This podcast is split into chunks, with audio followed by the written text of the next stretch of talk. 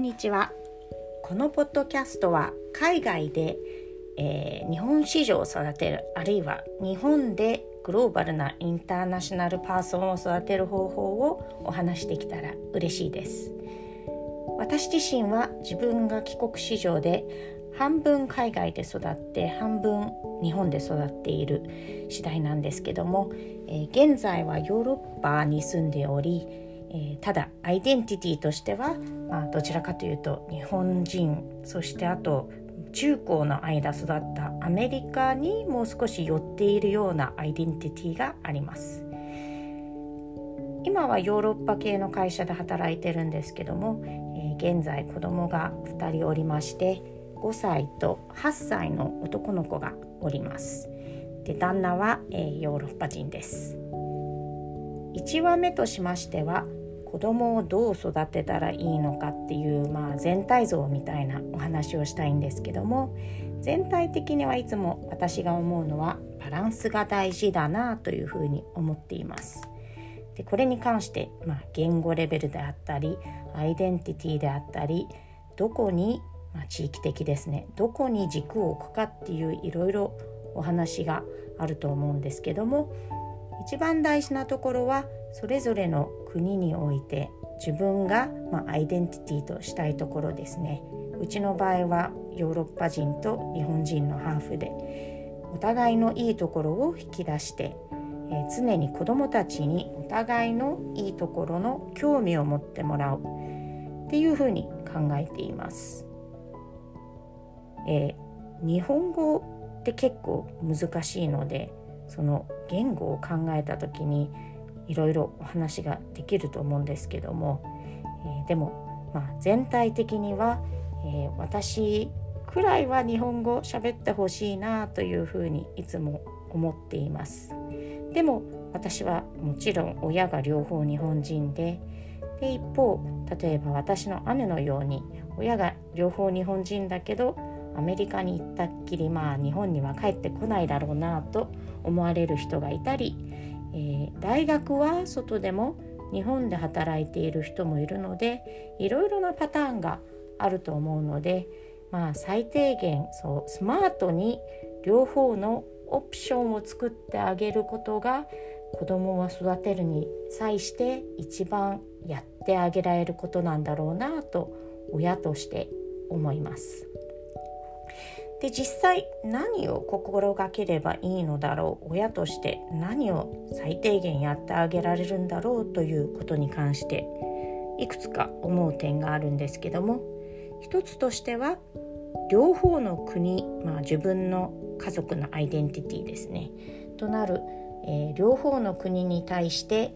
あのいつかの本じゃないんですけど「lean in」という言葉を思いつきます。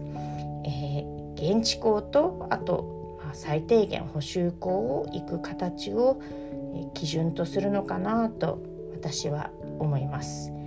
今いるのがヨーロッパで英語をメインとしない言語なんですけども現地校に行ってで現地校、まあ、ヨーロッパにいるとですね自然と英語が身につく環境にはあるので、まあ、現地校に行ってあとは最低限補修校土曜学校ですね補習学校に行かせるという形を取るのが一つのやり方だと思います。で2つ目にですね家では日本語あるいはまあ私の場合は自分が日本語を子供に常にお話ししてでうちの旦那が常に彼の言語を喋ってで私と彼の間では英語なんですけどもこのパターンをコンシスタントにやるというのが大事なのかなっていうのがありますキッチンっていう言葉を使わないで台所って言ったり例えばハンガーはエモンかけって言わなくてもいいと思うんですけどもお昼ご飯とランチこういった言葉を使い分けて意識して会話をするっていうのも、えー、ちょっと、えー、コンシャスにやるやれることなのかなと思っています。でその、えー、まあやり方としてあともう一つは日本語のテレビとか漫画を、ま積極的に見させるっていうようなことですね。そういうことで、まできるだけ私からの日本語のエクスポージャーを子どもたちに増やしてあげるっていうのが、まあ、子どもにやってあげられることなのかなというふうに思っています。であとはですね3つ目に、えー、それぞれの現地ですね例えば、まあ、日本に一時帰国した時あるいは、まあ、現地においてそのその場その場で流行っているあるいは、えー、喜ばれるようなスポーツアートに、えー、溶け込む夢中になってやるというのが一つのやり方かなって思っていてこれは私が帰国子女でいろんなところに住んでいてどちらかというと4年おきに、えー、点々と場所を変えていってですごく親に自分の親にやってもらったことで、えー、現地に行ってすぐに課外活動放課後の活動の準備をしてもらったってところがものすごく役に立ったなと思って。で例えば、まあ、アメリカではスポーツであのフットボールとか、えー、野球とかバスケとか流行ってますけどそういうのがやりやすい環境をうちの親も作ってくれたな、まあ、日本では例えばサッカーとか野球ですね。スウェーデンではもちろんサッカーもそうなんですけどスキーとか水泳もそうですね。そういう、まあえー、現地の子と会話が進むあるいは、まあ、現地の子がやっているような、えー、スポーツとかアートとかそういうのを親が積極的に準備してあげるっていうのがとっても大事なのかなと思います。で実は今私、えー、日本に一時帰国してるんですけども体験入学で子供を、8歳の子供を小3のクラスに入れたんですけど実は、えー、放課後まあ、現地の子どもたちと遊ばせるというのに、えー、どうやったらいいんだろうっていうので実は今回、えー、おじいちゃん、まあ、私の父ですねが頑張って現地の子が、まあ、日本の小学校の子たちが野球をよくやってるなっていうのであの、まあ、それを意識してかわからないんですけど、えー、うちの父が結構ずいずい子どもたちの間に入っていってうちの子供を野球ができるような環境づくり、まあ、ミットを買ってあげたりあと、えー、いろんな子どもたちに話しかけるみたいなことをして